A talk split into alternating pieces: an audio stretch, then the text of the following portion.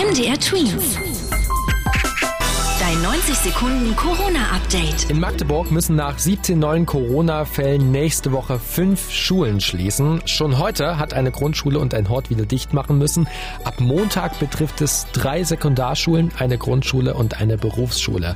Da bei den neuen Fällen eben nicht so richtig nachvollzogen werden kann, wer wen da angesteckt hat, haben sich die Politiker dazu entschieden, diese Schulen vorsichtshalber für zwei Wochen zu schließen. Trotzdem wird es sehr wahrscheinlich keine zweite große Corona-Welle geben. Mit diesen Worten macht der Vizekanzler Olaf Scholz, also der Stellvertreter von Angela Merkel, viel Hoffnung.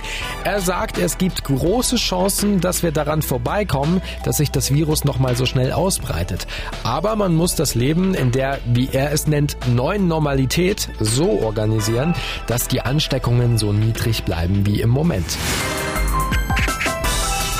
Das bedeutet in Zahlen, nur noch 258 Menschen haben sich in den letzten 24 Stunden neu angesteckt. Das ist laut den Experten vom Robert Koch Institut ein niedriger Wert.